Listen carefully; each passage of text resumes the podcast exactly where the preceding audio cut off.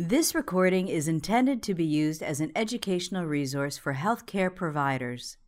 It is in no way a substitute for the independent decision making and judgment of a qualified healthcare professional. It should not be used to make a diagnosis or to overrule the advice of a qualified healthcare provider, nor should it be used to provide advice for emergency medical treatment. Pedigree Analysis by Dr. Bruce Korf, in collaboration with the University of Alabama at Birmingham. My name is Bruce Korf. I'm a medical geneticist at University of Alabama at Birmingham. In this talk, I'll show you some examples of how we analyze pedigrees to infer mode of inheritance.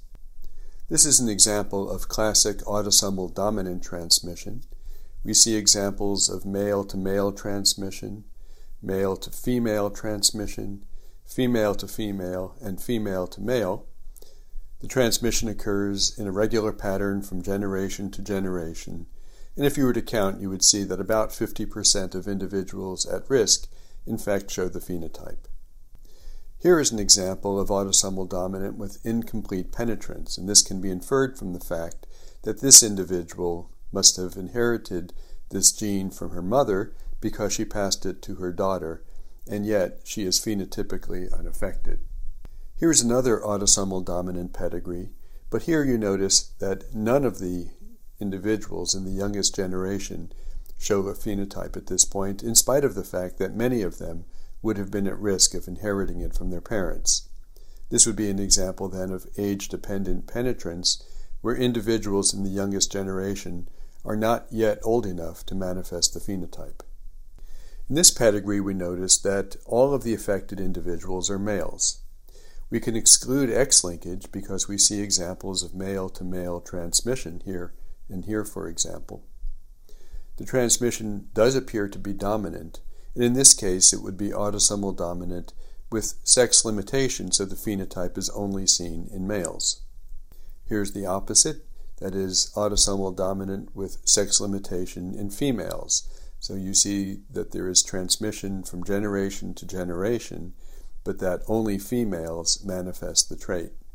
So a male would appear to be non penetrant because of not being the sex that would be affected by this particular phenotype. In this pedigree, we notice that this individual has two different partners, and by each of them, there have been a number of individuals affected that appears to transmit in a dominant fashion with male to male transmission showing that it's not X linked. And you see that it's present in offspring of both partners.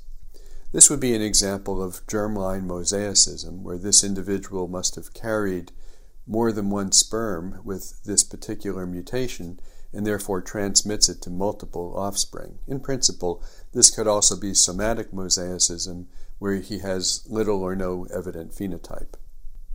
In this pedigree, you notice that two unaffected parents have had two affected children, one male and one female. It would be a typical scenario for autosomal recessive transmission.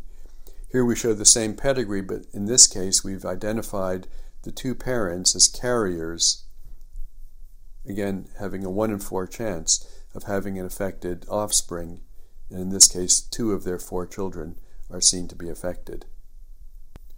Here's an example where affected offspring are again seen just in a sibship, and we notice that the parents are consanguineous, that is to say, that they are related to each other uh, with a set of common grandparents. In this pedigree, we see that there are multiple offspring affected in this generation. So you might presume, since both parents are unaffected, uh, that perhaps it's recessive, but then you'll notice that in this particular family, there is transmission from one generation to the next that looks more like dominant. This might be seen in pseudodominance, where a particular mutation is relatively common in the population. So, in fact, it may be the case that this individual may be homozygous for the trait, and this individual, though it's not shown here, actually is heterozygous, and as a result, there is a one in two chance that any of their offspring could be affected. So it mimics dominant inheritance, but in fact really is recessive. This would be the case for traits such as hemochromatosis, which have a relatively high carrier frequency in individuals of Celtic ancestry. You notice here is another pedigree where only males are affected. But as you look, you will not see any examples of male to male transmission. So all affected males are connected to the affected individuals in the family by females. This would be a classic example of X-linked recessive inheritance. Here we notice that both males and females are affected, and that this affected male transmitted the trait to all of his daughters but none of his sons.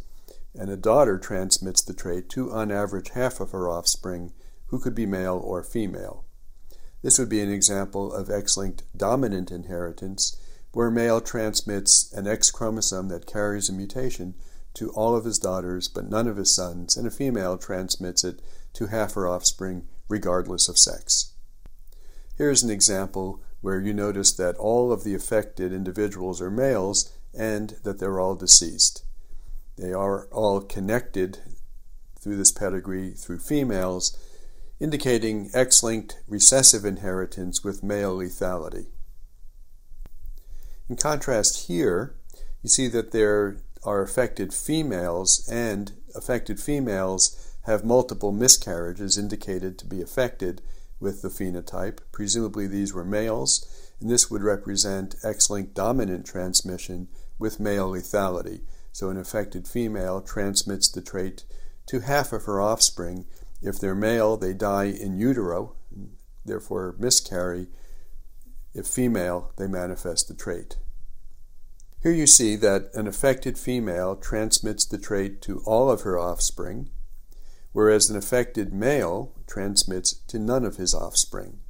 This would be typical of mitochondrial inheritance, the pattern being that of maternal transmission, attributed to a mutation that resides within the mitochondrial DNA, virtually all of which is inherited from the mother.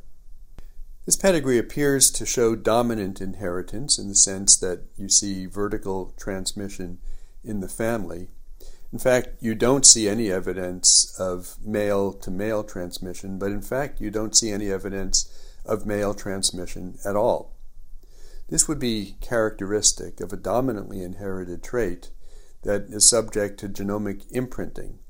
So the gene is expressed only in the maternally inherited copy. So when a mother transmits this trait, her offspring who inherit it will be affected but on the other hand, if a male transmits the trait, his offspring will be unaffected, but you see here, he must have transmitted to this daughter, who then transmitted it to her son, and he's affected. Here we see exactly the opposite. When a female transmits the trait, none of the offspring are affected.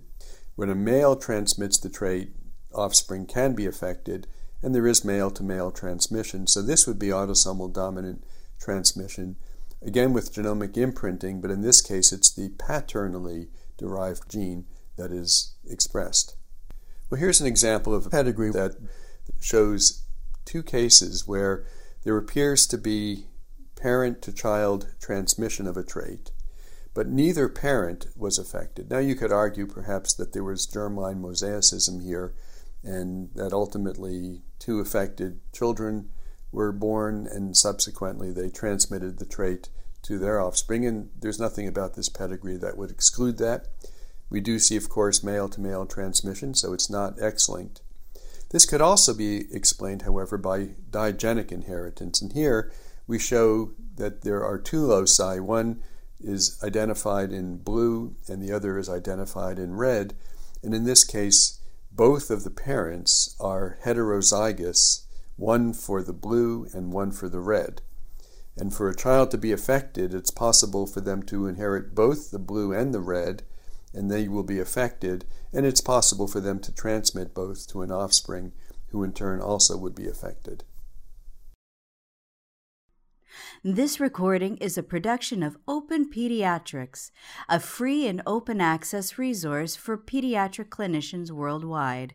For more pediatric care materials or to join our global community, please visit our website at openpediatrics.org.